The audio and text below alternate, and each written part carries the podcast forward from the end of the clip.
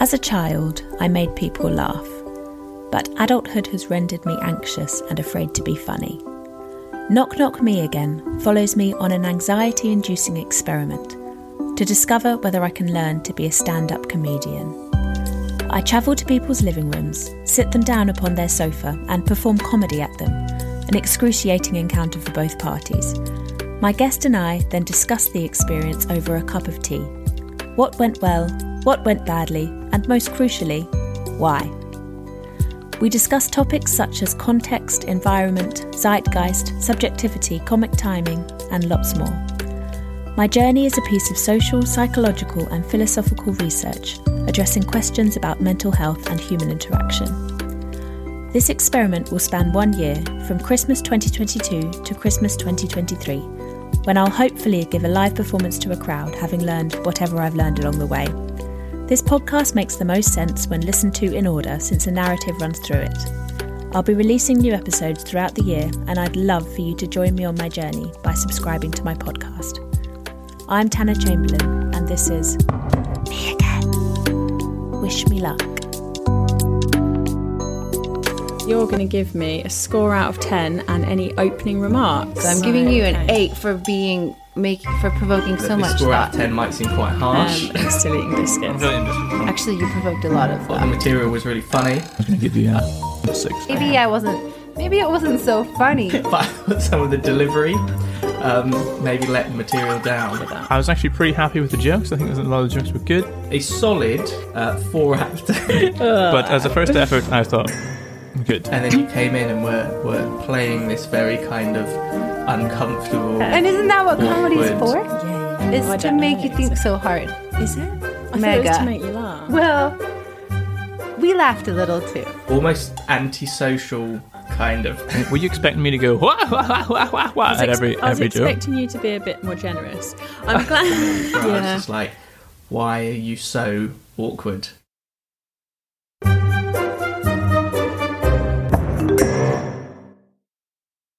Welcome to mini season two of Knock Knock Me Again. You may remember from the previous episode, the review episode which ended the first mini season, that for this batch of episodes I will not have a guest, but instead I'll perform comedy to the podcast microphone. To recap. According to many, I'm good at physical comedy, or at least better at physical comedy than I am at verbal comedy. I wonder though, if that's because I'm performing these sets to a person in a room. It would be weird, for example, if they were sat on their sofa and I just performed into a microphone, focusing purely on the sound, translating well for the podcast. Testing one, two, three. Watching my mixer, checking for clipping, watching my laptop, checking for technical errors. The person or persons in the room would feel like it wasn't for them, and surely they would say, You were really awkward to watch. so I've come up with a plan.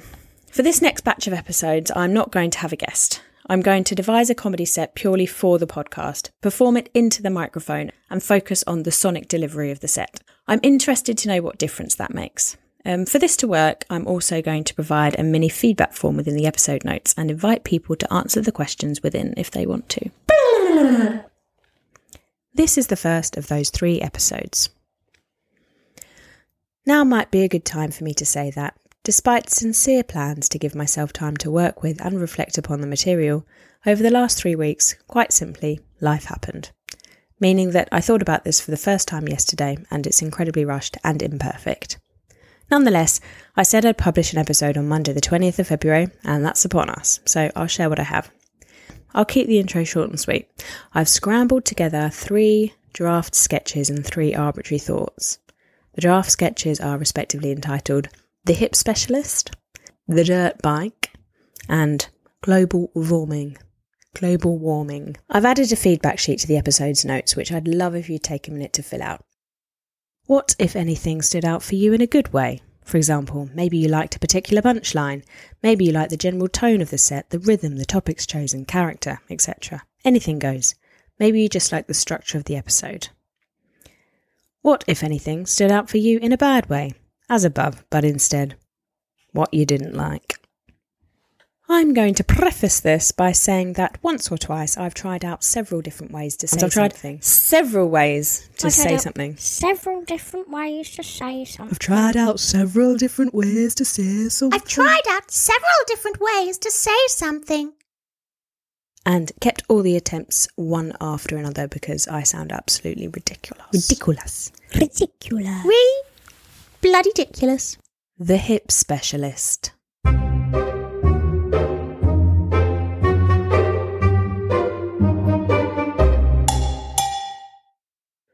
I'll start with a fairly arbitrary true story.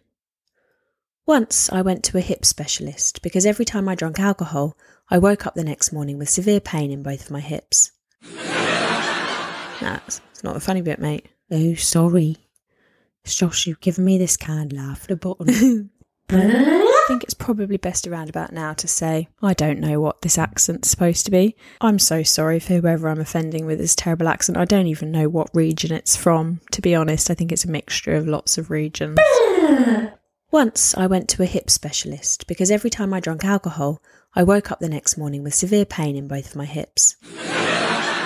That's it's not a funny bit, mate. oh, sorry. It's Josh, you've given me this kind laughter button. It's a bit of pressure because you've not really told me when to press it. When to press it. After the jokes. Ah, you're going to tell me which bits are the jokes? Oh, it's obvious. Oh, okay. Okay. Anyway, I paid 120 Australian dollars to the hip specialist. No, again, that's no. No, no, no. But I just thought that's quite a lot of money to pay for an appointment. Yeah, I know, but my hips were hurting every time I drank alcohol, so I needed to get to the bottom of it. The GP was none the wiser, and private practices are competitive because the hip specialists know their value. So, So what did they say? What the hip specialist Aye. said there was no connection whatsoever between alcohol and hip pain. Did he or, or or she put you through the relevant testing I did a couple of supervised stretches, yeah, and nothing? nothing noteworthy. Oh. No, So did you just go home? had to, mate. Oh right. Oh so oh no, it's it's just because you said you you said this particular podcast podcast. oh no, it's it's just it's just because you said. No, it's ju- just because you said that this particular pod, podcast episode was supposed to be primarily funny, and and I, just wasn't wasn't sure almost what the funny part But of I've the not story finished the was. story yet. Oh, okay. But in comedy, isn't it considered good to have sort of a steady stream of jokes so that laughter occurs almost every few seconds, I ideally? Oh, yeah, but you keep interrupting me, to be fair, mate. Oh, so would you prefer me just to listen? Ideally, yeah. Because I'm the only audience member, feels more like a conversation than a performance. So, so that's just where I got myself a bit confused. I Yeah. I see what you mean. Uh, just let me get to the end of the story and then we can have a chat. Yeah? Perfect. Right then. So I went home from the hip specialist, $120 out of pocket, no resolution. And then basically, to cut a long story short, Very long story. Really? Sorry. I woke up one morning and realised that every time I drank alcohol, I tried to do the splits. Press it. Oh, so that's why your hips hurt every time you drank alcohol? Because you kept trying to do the splits to show off, presumably. Yeah, but don't over explain it because that it ruins it. That's sort it's sort of implied, and then the audience will take a moment to get it, and then Oh, they'll laugh. Took me a moment. Well, yeah, because you weren't really listening. To be fair, mate, you were just playing with the canned laughter button. Mm. I'll carry on. So, anyway, get ready with the button. Okay, so doing the splits is a strange way to show off, isn't it? One of those ones that's only acceptable when you're drunk. Imagine stopping off for a sober coffee catch up at a friend's house. Oh, yeah, I'm good, thanks, Jen. Come and have a look at this. Look at the pliability of my left hamstring. Oh, yeah, I'm good, thanks, Jen. Yeah. Come and have a look at this. Look at the pliability of my left hamstring. How's your mum? Oh yeah, I'm good, thanks, Jen. I'm good. Oh yeah. How's your mum? Press the button. To be fair, I could, I could, I could just use my own laugh, couldn't I? Yeah, I suppose you could actually. And then I'll just put an echoey thing on it in the edit to make it sort of seem like there are loads of. Do it again? What laugh? Yeah.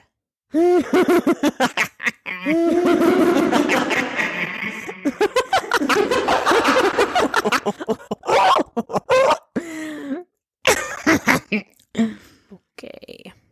Um, can anyone think of any other showing off techniques that are only acceptable when under the influence? You can answer that. Who me? Yeah. Couldn't have been. what other ways do we tend to show off under the influence of alcohol that are acceptable because we're drunk, um, but wouldn't be otherwise? Fighting. Yeah, no, but that's because that's because that's actually not acceptable drunk or sober, so it's a criminal offence either way. Any other? Australian accent. Is that what you do when you're drunk? Sometimes, yeah. Go on then. Oh, crikey, mate. That joke about dropping down into the splits at Jen's house, that's another one where a visual demonstration would have been great.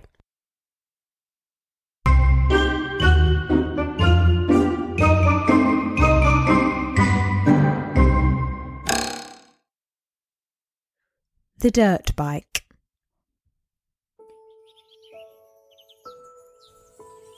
As I'm writing this, I'm looking out at a field, the other side of the main road. It's about 9 p.m., so the road itself is quiet. But on the field beyond, there bestrides a person on a bike, journeying up and down, up and down, up and down, length after length. And it's driving me to distraction.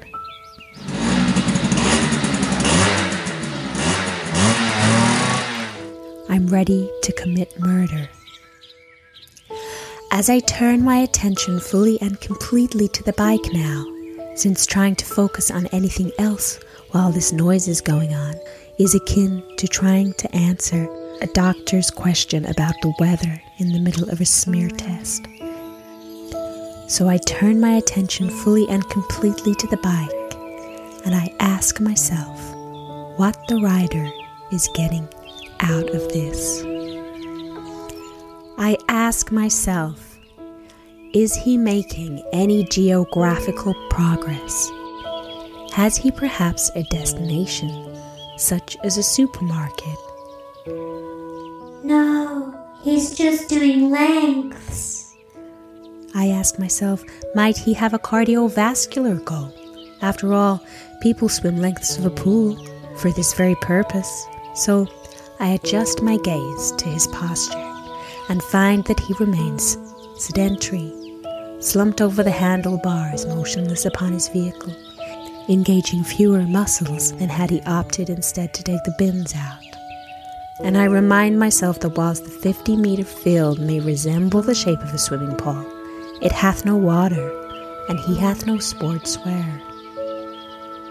I ask myself, is he perhaps doing it for the sake of the environment? No. I ask myself, is it a meditative practice, a relaxation? And my answer immediately springs to my lips It can't be. Because of the noise, the one that I just shared with you. I ask myself, could it be for the thrill of danger? And I find that my answer is again No. He couldn't have picked a safer field. Each length hath finished before he hath reached thirty miles an hour. I simply cannot solve the puzzle. With few options left to me, I turn in prayer to my core values. And as I search through them in my mind, I find empathy. Empathy, empathy. And I sit there and I imagine that this boy was given a bike by his father, who he rarely sees, and he hasn't a license to take it on the roads, but he's been told that he can take it out for lengths of this particular field, and it makes him feel close to his emotionally unavailable father to ride the bike. And then I start to forgive him, and I think, do you know what? Putting yourself in someone else's shoes really does help you see a situation differently.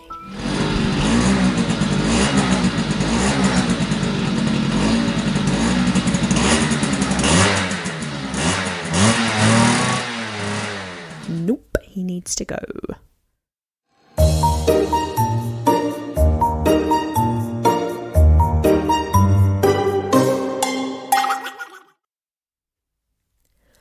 Global warming.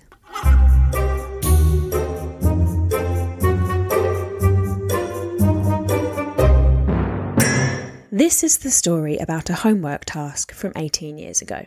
I found an old homework planner.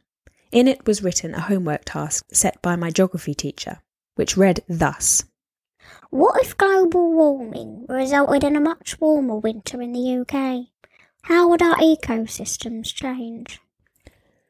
Considering that now age 31 with 18 more years experience, wisdom and intelligence, with global warming a topic growing in popularity and urgency, with 18 more years scientific research presented in the news, and with global warming actually having resulted in warmer winters in the UK, and I still have absolutely no idea how to answer that question, I was interested to know my two cents on the topic age 13, since it seemed to me that the question set by my teacher was at best ambitious. I dug out the relevant workbook, quickly found the related page. I've written the question at the top, taken up four lines, underlined each one with a ruler. I mean business. Added the date, 14th of June 2005. Summer. Sun shining through my window, warming my face. Global warming not an issue for me. Global warming not an issue for me. Global warming, not an issue for me. An issue for me. So I've written the title and commenced my answer. Dear Sir slash Madame. And my teacher's put in red pen. Who are you writing to? I don't know, do I, miss? Hence the yours faithfully. And she's continued in red pen. I did not tell you to write a letter. Read the task properly. Dear Sir slash Madame. Thank you for your interest in global warming. Three angry red question marks. Dear Sir slash Madame, thank you for your interest in global warming. It's pretty hot today, and I can only imagine the temperature will rise beyond reason over here in the UK before long, according to my calculations. Now, I think she'd have been completely within her rights to call me out for my use of the phrase according to my calculations, um, as it's abundantly clear to me that I'd made none. I expected to find she'd written something like, You haven't made any calculations, Tanna. You can't make unfounded claims such as these. Instead, she's gone for Show your workings. Dear Sir slash Madame, Thank you for your interest in global warming. It's pretty hot today, and I can only imagine the temperature will rise beyond reason over here in the UK before long, according to my calculations. This is particularly going to be an issue in the winter. I can hear my 13 year old self pausing here and wondering what I'm about to write next. This is particularly going to be an issue in the winter. Since we have no polar bears over here, they'll remain unaffected, but perhaps our government will need to consider an extra public holiday in response to the loss of our traditional snow day. Not quite your Greta Thunberg. In conclusion, same paragraph, in conclusion, our ecosystems will most assuredly change. Yours faithfully, and I kid you not, yours faithfully, from whom it may concern, red pen. Because presumably she just wanted to finish the marking quickly and head outside to bask in the sunshine.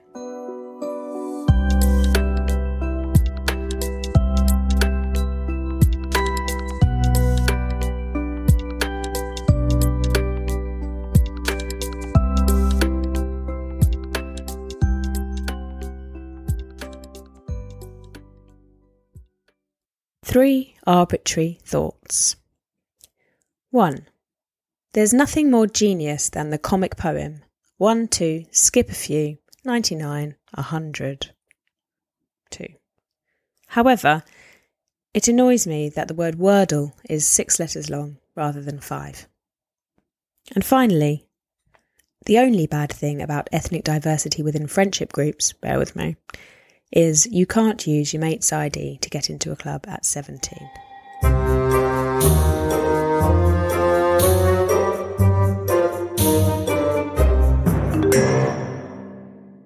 Here's a little reminder to fill out the questionnaire in the episode notes if you've got a spare minute or two. That's it from me. I'll be back in three weeks with another attempt. I've been Tanna Chamberlain, and this is me again.